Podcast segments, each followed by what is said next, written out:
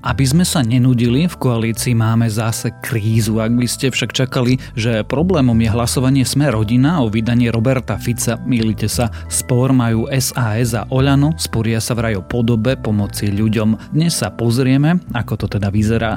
Je piatok, 13. mája, meniny má servác a dnes by sa malo počasie trochu pokaziť a našťastie konečne sa trochu ochladí. Pripravte sa tak na dážď, ojedinele aj na búrky. Denné maxima by sa mali pohybovať medzi 8 18 až 26 stupňami. Počúvate Dobré ráno, denný podcast denníka Sme s Tomášom Prokopčákom. Keď si kupujete oblečenie, chcete si ho najprv vyskúšať, či vám sedí.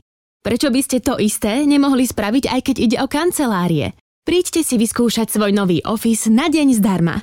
My Cowork v MyHive Vajnorská je dokonalým spojením dizajnu, skvelých služieb a flexibilných riešení presne podľa potrieb vášho podnikania.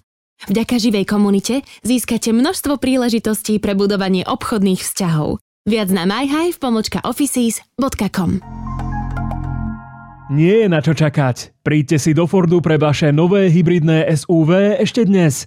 Populárne modely Ford Puma a Kuga, s ktorými zdoláte hory aj mesto, sú pre vás okamžite dostupné a to v širokej škále výbav aj s možnosťou predlženej záruky a gratis servisu na 5 rokov alebo až do 120 tisíc kilometrov. Pre viac informácií a okamžite dostupné skladové vozidlá navštívte Ford SK alebo vášho predajcu značky Ford.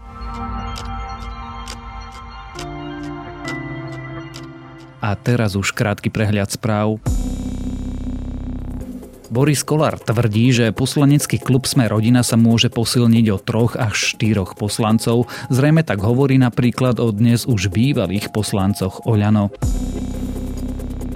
Fínsky prezident a premiérka včera oficiálne oznámili, že podporujú vstup krajiny do NATO. Znamená to, že Fínsko prakticky určite požiada o vstup do Severoatlantickej aliancie. Švédsko má svoje rozhodnutie oznámiť v najbližších dňoch. Obe krajiny si zachovávali neutralitu a to aj počas studenej vojny. Ich rozhodnutie však zmenila invázia Ruska na Ukrajinu. Špekuluje sa, že Rusko ako odvetu môže už dnes zastaviť dodávky plynu do Fínska. Ukrajina už dodáva svoje obilie cez Rumunsko, pre nápor tak musí obnoviť niektoré z železničné trate. Kvôli ruskej blokáde pobrežia musí Ukrajina voliť takúto trasu, aby mohla poľnohospodárske plodiny vôbec vyvážať. Ukrajina pritom pred vojnou zodpovedala za 12% svetového exportu pšenice, 15% kukurice a 50% slnečnicového oleja. Maďari blokujú šiestý balík sankcií namierených proti Rusku. Chystané európske ropné embargo môžu vetovať. Únia preto hľadá spôsob, ako vládu Viktora Orbána obísť alebo uplatiť. Európa zvažuje finančné náhrady, ktoré by mohli pomôcť aj ďalším krajinám závislým od ruskej ropy, konkrétne aj Slovensku. My a Česi sme však ochotní nájsť kompromis. Astronómovia vôbec po prvýkrát odfotili supermasívnu čiernu dieru Sagittarius a hviezdička v strede našej galaxie. Prelomový záber zverejnili vedci z projektu Teleskop Horizontu udalosti. Ide iba o druhý záber a priame pozorovanie čiernej diery. Ak vás tieto správy zaujali, viac nových nájdete na webe Deníka Sme alebo v aplikácii Deníka Sme.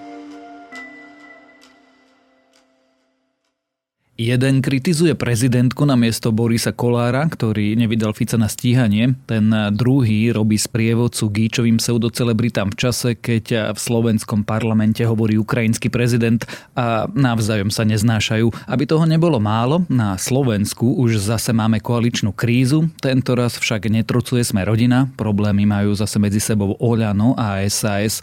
Čo sa deje, čo je jadrom problému a kam to môže viesť, sa budem pýtať reportéra denníka denníka SME Michala Katušku.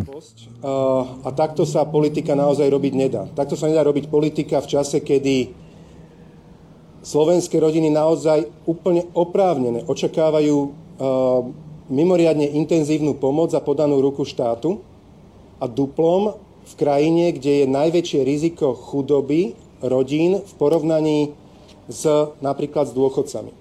Na Slovensku z 20... Mišo, v koalícii sú aké vzťahy momentálne? Povedal by som, že notorické.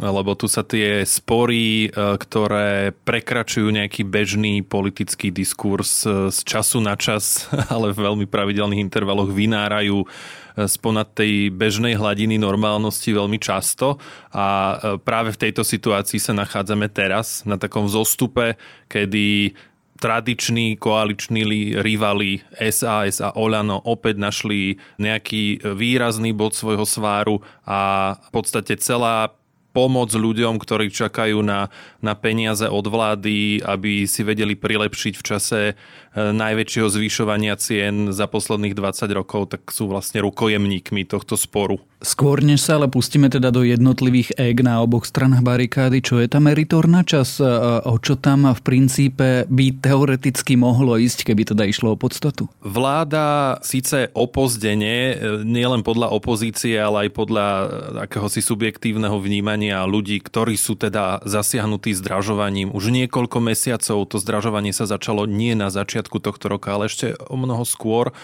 a čakajú e, na nejaký finančný príspevok, na nejakú pomoc od štátu. Vláda v apríli navrhla nejaký koncept, na ktorom sa teda vlastne doteraz nevie dohodnúť.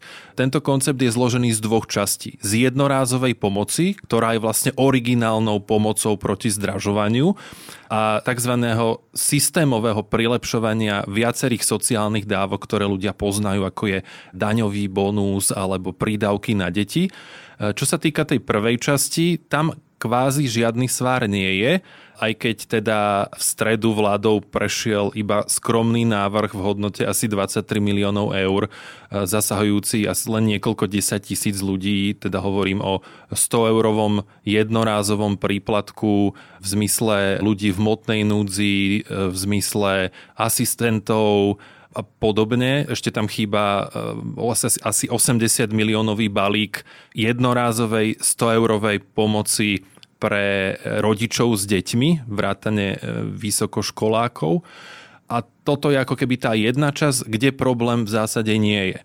No ale potom je tu druhá časť, a to je tá systémová pomoc, keď Igor Matovič, vlastne vytrhol časť svojej daňovo-odvodovej reformy, ktorú predstavoval ešte v lete a potom následne na jeseň a ktorá mala pôvodne slúžiť na podporu rodín a zvyšovanie pôrodnosti. To je inak zaujímavé, že jeden a ten istý koncept môže univerzálne slúžiť na, na presadenie akýchkoľvek e, rôznych cieľov, ale to je vedľajšie. Podstatné je, že e, vytrhol z tej daňovo-odvodovej reformy časti, ktoré naozaj majú zvyšovať niektoré sociálne dávky systémovo, čiže každý mesiac viac, ako je to teraz. Táto pomoc má stáť v tomto roku vyše 200 miliónov eur a potom už v ďalšom roku e, vyše miliardu eur. Čiže ide o obrovské peniaze a štát musí nájsť nejaké zdroje na toto financovanie. A teraz dve hlavné opatrenia tejto systémovej pomoci je daňový bonus, s ktorým SAS nesúhlasí, ale nechce ho blokovať. To znamená, že schválte si to sami, povedzme v spojení s opozíciou v parlamente, ak máte záujem takýto paškvil schváliť. To je citát e, Richarda Sulíka. Tam SAS má vlastne hlavný problém s tým, že táto pomoc by bola príjmaná pracujúcimi rodičmi a chudobní ľudia, najviac zasiahnutí zdražovaním, ktorí napríklad nepracujú, by z tejto pomoci nepocitili nič. No lebo sú napríklad dôchodcami. Alebo zatiaľ, čo napríklad ľudia ako Jaroslav Haščák alebo Boris Kolár alebo aj Igor Matovič e, by rovnako dostali tieto peniaze, hoci ich vôbec nepotrebujú. Ten nemá majetok, jeho žena má majetok. Tak možno, že by mu to dobre padlo. Nie, to si nedovolím, to je začiarov, ale jednoducho nie je to primerané, aby ľudia, ktorí, ktorých sa to zdražovanie vlastne e, dotklo takýmto spôsobom, e, nedostali peniaze a iní vlastne áno. A to, čo je problém pre SAS v tejto veci, je ešte aj to, že odkiaľ to má byť financované. Daňový bonus je vlastne položka vo výplate každého pracujúceho, o ktorú sa odrátajú vlastne dane z príjmu a vďaka tomu má vlastne ten rodič pracujúci e, vyšší príjem a zvyšok tých daní z príjmu smeruje obciam a mestám. Toto celé opatrenie má stať približne 600 miliónov eur, o ktoré teda tým pádom prídu mestá a obce, ktoré taktiež pociťujú dôsledky zdražovania. Napríklad e, jeden z poslancov, nezaradených poslancov a zároveň primátor Hlohovca Miroslav Kolár mi povedal, že u nich tá suma, o ktorú by prišli, sa rovná 80% ročných výdavkov na sociálne služby, na časti sociálnych služieb a tým pádom aj toto potom môže nepriamo zasiahnuť tých ľudí v regiónoch. Čiže to je dôvod, prečo SAS s tým nesúhlasí, ale zase to neblokuje. No a potom môžeme prejsť na tú druhú časť tejto systémovej pomoci a to sú prídavky na deti, ktoré sa takisto majú e, systematicky zvyšovať už od júla, potom zase od januára a rovnako má vzniknúť úplne nový príspevok vo výške asi 60 eur na mimoškolské aktivity detí. A toto je zase ďalšia obrovská položka, na ktoré Igor Matovič nevedel nájsť zdroje v tom súčasnom rozpočte a preto navrhol zatiaľ veľmi neurčito zvýšiť dane pre približne 100 zatiaľ neurčených firiem. Malo by ísť o firmy z energetického, telekomunikačného sektora a ďalších regulovaných sektorov, kde teda neexistuje nejaká široká súťaž, ale teda ide o nejaké monopóly alebo kvázi monopóly alebo uzavreté nejaké, nejaké odvetvia. A z tohto by vlastne mal vzniknúť ako keby dodatočný príjem, z čoho to vlastne zaplatiť. No a toto je pre Richarda Sulíka SAS, ako on hovorí, no-go, toto je červená čiara, za ktorú nemôžeme ísť, lebo my vlastne dva roky permanentne opakujeme, že nechceme zvyšovať dane, takže toto je časť toho balíku, ktorú i SAS vetovala. Jasne vyjadril, povedal som, k daňovému bonusu na rodinu, ako sa postavíme, že sme proti, ale nebudeme vetovať. Tie ďalšie dva výdavkové bloky, to sú prídavky na deti a, a voľnočasové poukazy. Nemyslíme si, že to je správny spôsob. Nebudeme to ale blokovať. Viem si predstaviť, že aj po nejakých úpravách by sme s tým súhlasili. A to, čo budeme blokovať, teda vetovať, čo je to isté, sú vyššie dane. Z pohľadu SAS sa to pokúsim zhrnúť, teda oni nesúhlasia s vecami, ktoré sa majú udiať, ale to, ako tie nezmysly chceme zaplatiť, je pre nich natoľko dôležité, že sú schopní odísť z vlády? Toto je otázka, ktorá tu vysí. Priamo na ňu nechce odpovedať nikto z SAS, ale v zásade veľmi čitateľne naznačujú, že nerešpektovanie veta, ktoré si môže SAS uplatniť na základe koaličnej zmluvy, by bolo vlastne porušenie princípov a pravidiel koalície a vlastne strata zmyslu nejakého fungovania podľa pravidel. To hovorí Sulík. Ďalší hovoria, že by tým vlastne SAS stlačili do kategorických vyjadrení o ďalšej existencii koalície. Čiže sú to takéto nepriame náznaky o tom, že ak sa pôjde za túto čiaru, tak my nechceme pokračovať. Tam je ale sporné, že či by k tomu naozaj došlo. To je pohľad SAS. Igor Matovič Richardovi Sulíkovi odkazuje, že jemu vlastne vôbec nezáleží na ľuďoch a v čase, keď by mu malo záležať na ľuďoch, tak e, tu robiť turistického sprievodcu hen tým smiešným gíčovým e, multimilionárom, to nie je vecná výhra? Do istej miery áno. Teda to, kde Richard Sulík trávi čas, je minimálne symbolicky dôležité, ale nemusí to byť ten hlavný kameň úrazu. Ale samozrejme nevyzerá to dobre, keď e, v čase, keď ľudia naozaj čakajú na, na nejakú pomoc, tak Richard Sulík minimálne značnú časť svojich aj pracovných dní, aj víkendov trávi s nemeckou e, milionárskou rodinou. To ešte aj v tomto zmysle je to akýsi kontrast tomu, že o čo sa bojuje na tej politickej scéne a čo robí vlastne Richard Sulík v rámci nejakého svojho ministerského pracovného času.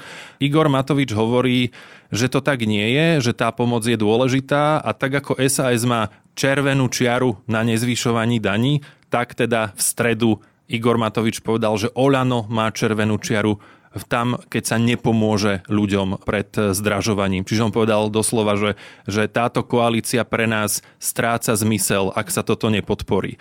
Z tohto logicky vyplýva, že nemôže platiť A aj B zároveň. Takže e, tam to aj smeruje. Ak by to malo byť o tom, že na konci sa podarí Richardovi Sulíkovi zablokovať týmito obštrukciami pomoc rodinám, o čo sa evidentne snažia, tak v tom prípade pre nás táto koalícia stráca zmysel. Ja som preto použil toto Matovičovské ad hominem, že či to náhodou nie je o tých veciach, o ktorých sme sa teraz tu spolu 10 minút rozprávali, ale jednoducho o vzťahu medzi Igorom Matovičom a Richardom Sulíkom, ktorí sa teda navzájom už asi neznášajú?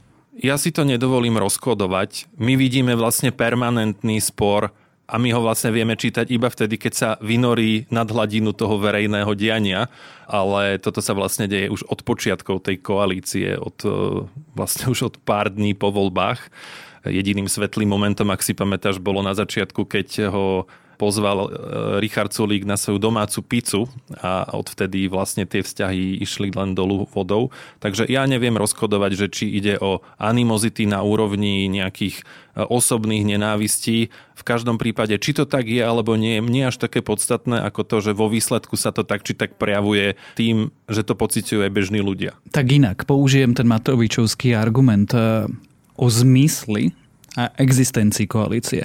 Ak si dobre pamätám, pred viac ako dvomi rokmi, keď e, sa vlastne vtedy opozícia a potom dnešná koalícia formovala, jedným zo zmyslov jej existencie bol boj proti korupcii, očista štátu. Ak toto je pre Matoviča dôležité, prečo je v spore s Richardom Sulíkom a nie je v spore s Borisom Kolárom? Pretože, pretože sme rodina, má úplne odlišný prístup k tomu, ako sa stavia k niektorým kľúčovým témam. V mnohých dôležitých veciach našiel Igor Matovič v Borisovi Kolárovi podporu v čase, keď sa vlastne vadil s Richardom Sulíkom. Treba povedať, že aj tieto vzťahy do istej miery ochladli. Napokon pred rokom, keď Eduard Heger striedal Eh, Igora Matoviča v premiérskom kresle. Zároveň to bolo obdobie, keď eh, policia zadržala a chvíľu väzobne stíhala Vladimíra Pčolinského, nominanta Sme rodina na čele SIS a zároveň brata šéfa poslaneckého klubu Sme rodina, kde je teda ešte aj jeho manželka. Takže tam už dochádzalo ako keby k sporom aj medzi Oľano a Sme rodina, ale Ukázalo sa to aj po hlasovaní teraz e, o väzobnom stíhaní Roberta Fica v parlamente, keď teda Igor Matovič vo svojom 20-minútovom prejave napriek tomu, že sme rodina bola hlavným strojcom nevydania Roberta Fica na väzobné stíhanie, tak počas celého toho prejavu sa držal hlavne Richarda Sulíka, kritizoval ho, venoval mu niekoľko invektív, zatiaľ čo o Zmerodina skonštatoval jednu takú chabú vetu, že asi, e, asi sa tí 17 poslanci Zmerodina cítia viac ako bežní ľudia. Ale Borisa Kolára sa napríklad menovite ani nedotkol. A to mi vieš ale nejako vysvetliť, že po hlasovaní o nevydaní Roberta Fica pred súd, ktorý len má rozhodovať, či bude alebo nebude väzobne stíhaný, Žiadna koaličná kríza nevznikla, ale e, pár minút na to si našiel Igor Matovič úplne iný cieľ, ktorý nesúvisí s ničím, čo sa v tom parlamente udialo. Dá sa to interpretovať viacerými spôsobmi. Jeden je vlastne, že v momente pár minút po zlyhaní aj dvoch poslankyň Olano, ktoré teda tiež nehlasovali za vydanie Fica na väzobné stíhanie, otočil a celú tému odvolávania alebo teda zbavovania tej väzobnej imunity zahodil vlastne preč a začal hovoriť o tom, že my už o týždeň, teda v, to, v tomto týždni, budeme hlasovať o pomoci ľuďom proti zdražovaniu a SAS už avizuje, že, že bude mať s týmto problém. Takže toto mi príde akože z hľadiska nejakého marketingu dobrý dobrý ťah od Igora Matoviča a kopnúť do Richarda Solíka je už ako keby taký bežný módus, ktorý podľa mňa aj chápu niektorí jeho tí skalní priaznivci z tých 8%, ktorí Olano zostali. A Igor Matovič na druhú stranu v celku u mne vysvetľuje, že my potrebujeme 76 hlasov, aby sme mohli normálnejšie fungovať. Keď odíde sme rodina, tak to nebudeme mať. Keď odíde SAS, tak to nebudeme mať. Takže on aj pripustil, že Boris Kolár blokuje mnohé reformy, veď za mnohé nehlasovala jeho, jeho strana, jeho hnutie. Zároveň pripustil, že keby nebolo Borisa Kolára v koalícii, tak aj sporný e, paragraf 363 trestného poriadku už dávno neexistuje, ale že to teda blokuje Boris Kolár, ale že nedá sa inak, že to je pragmatické. Tam ešte môžem povedať takú e, vtipnú vsúku, že to bolo práve že v deň vydávania na väzobné stíhanie, keď e, vraj dostal podľa Matoviča na stôl Boris Kolár návrh, o ktorom sa malo hlasovať, návrh zákona, ktorého číslo bolo 363 a že Boris Kolár podľa Matoviča chytila španický záchvat, keď počul to spojenie 363 a museli mu vysvetľovať, že nejde o rušenie paragrafu 363, ale že len zákon má rovnaké číslo. Keď už hovoríš o týchto bočných eh, motívoch a teda ad hoc eh, dohodách, vidíme vznik paralelnej koalície? Pretože aj ty si spomenul, že veď tak nech si to presadia s hlasom. To si nemyslím. Ako Oľano veľmi jasne komunikuje, že to pre nich nie sú partnery. A Takto, my de facto vidíme vytváranie akýchsi ad hoc koalícií. Videli sme to pri reforme nemocníc, videli sme to pri reforme národných parkov, kde tou novou koalíciou bolo vlastne Oľano za ľudí SAS a dvaja nezaradení poslanci Tomáš Valašek a Miroslav Kolár. Aj toto sa tak dá pomenovať, ale nemyslím si, že systémovo sa tu dá dlhodobo pracovať e, s nejakými novými variáciami. To jednoducho potom tá koalícia nemá zmysel. Teraz, keď sa hovorí o tejto inflačnej pomoci, inflačnom balíčku, ak SAS teda nepodporí, čo teda deklaruje, kto teda bude hlasovať a teda to som sa snažil aj zistiť a teda Oľano, Zmerodina a za ľudí majú 69 poslancov, teda tá záruka, že niečo prejde je tá 76, menej iba v prípade, že sa teda zúčastní menej poslancov, ale povedzme, že im teda chýba 7 poslancov. No a ja som narátal 74, že sú tam napríklad poslanci okolo Tomáša Tarabu, ktorí sú ochotní, to sú štyria poslanci, hlasovať spolu s vládou za tieto balíčky. Ale napríklad ostatní, Romana Tabák, Katarína Hatraková, čerstvo odídené z klubu Oľano. Ešte nie sú rozhodnuté, zvažujú, uvažujú. Miroslav Kolár, Tomáš Valášek, tí odmietajú zatiaľ podporiť, majú mnohé výhrady k tomu návrhu. Čiže toto je iba príklad toho, čo nás ešte čaká do budúcna, veď napokon celú daňovo-odvodovú reformu ešte bude treba schváliť a mnohé ďalšie. E, Zmerodina tam má tie návrhy o nájomných bytoch, čo sú pre nich ťažiskové a tiež nie je jasné, aká je tam podpora. Už sa mnohokrát aj toto preložilo, že to veľmi otázna budúcnosť koalície a teda Peter Pellegrini využil situáciu, keď e, vo štvrtok na tlačovej konferencii opäť vyzval vládu, aby prijala ústavný zákon, ktorý umožní skrátenie volebného obdobia a vypísanie predčasných volieb. Pol roka nepohnúť prstom pre vlastných občanov, nechať ich trápiť sa s drastickým zdražovaním a potom si zobrať ďalšiu týždennú dovolenku, to je proste jeden hnus. Ak neviete vládnuť, zabalte to a choďte preč. Nechajte to tým, ktorí ľuďom vedia, ale hlavne chcú pomôcť. Celý čas sa tu rozprávame o divočine v koalícii, alebo teda koaličnej kríze, ktoré v skutočnosti sporom medzi toho času ministrom financí a toho časom ministrom hospodárstva. Že som taký drzý, čo na to premiér? Pán premiér Eduard Heger je v týchto sporoch ako keby takou, dovolím si povedať, zvláštnou entitou, na ktorú sme neboli doteraz zvyknutí, aspoň v tomto formáte, pretože on jednoducho aj v stredu potom, ako Richard Sulik jednoznačne povedal, že nepodporí isté časti toho inflačného, protiinflačného balíčka, tak sa postavil a povedal, že Pozrite sa, ja nebudem komentovať žiadne vyjadrenia svojich partnerov, ľudí to nezaujíma, sú z toho unavení, mňa zaujímajú výsledky, spomenul e, rôzne e, výsledky a schválené reformy od počiatku vlády, ale teda keď sa dostal späť k tej téme, že a čo teraz s tou koalíciou, tak povedal, nebojte sa, ja mám ako keby taký prehľad o dianí, ktorý vy nemáte, lebo sa na to pozeráte zvonku a e, garantoval, že keďže chceli tý, túto pomoc vyplácať v júni a v júli, takže ešte stále sú v nejakom časovom limite, kedy to môžu stihnúť.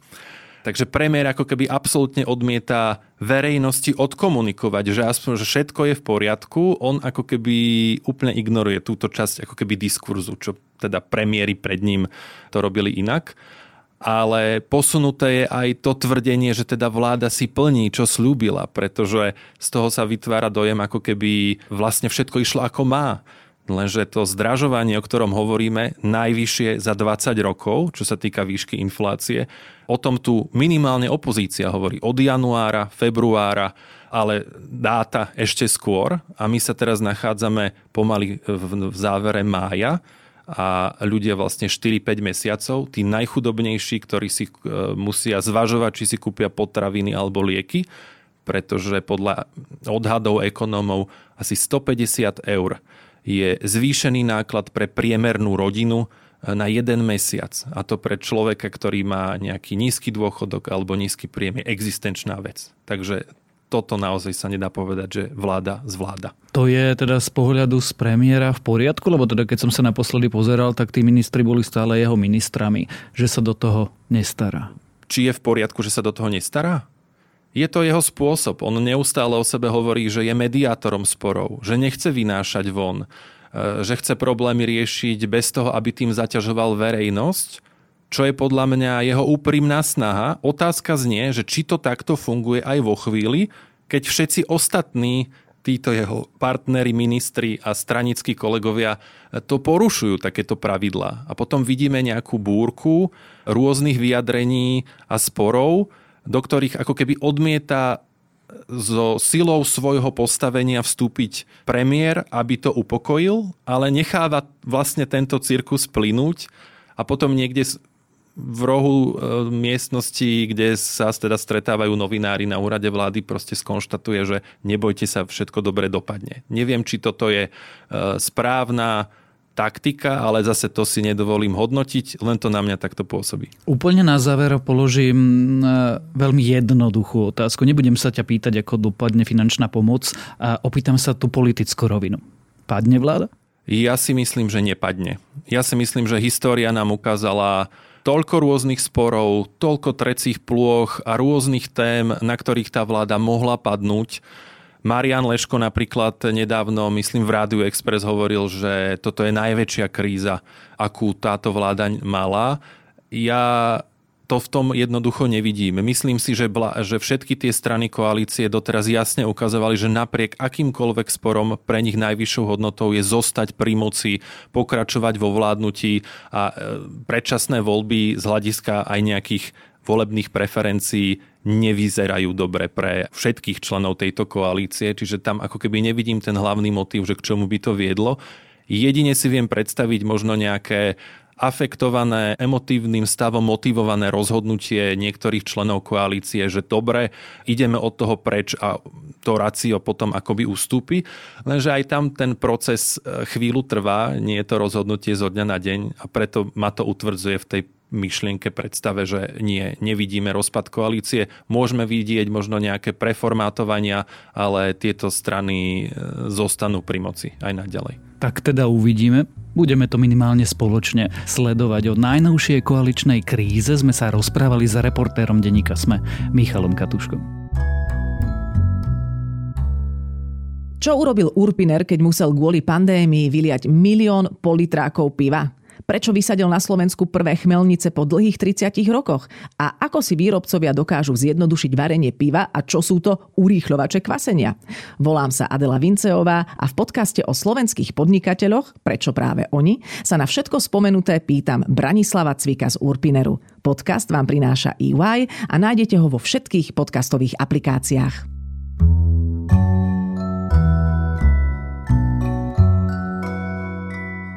Považujeme sa za kráľov tvorstva, vrchol evolúcie aj civilizačného vývoja. Máme moderné technológie, vedu a výskum a myslíme si, že sme na špičke inteligencie nášho druhu, lenže faktom v skutočnosti je, že naši prapredkovia zhruba 100 generácií dozadu mali väčšie mozgy ako máme my dnes. Ale e, prečo vlastne? Ak vás táto záhada zaujíma, odporúčam článok Prečo ľudské mozgy boli pred 3000 rokmi väčšie na BBC Future. A to to je na dnes všetko. Dávajte na seba pozor. Počúvali ste Dobré ráno, denný podcast denníka Sme s Tomášom Prokopčákom.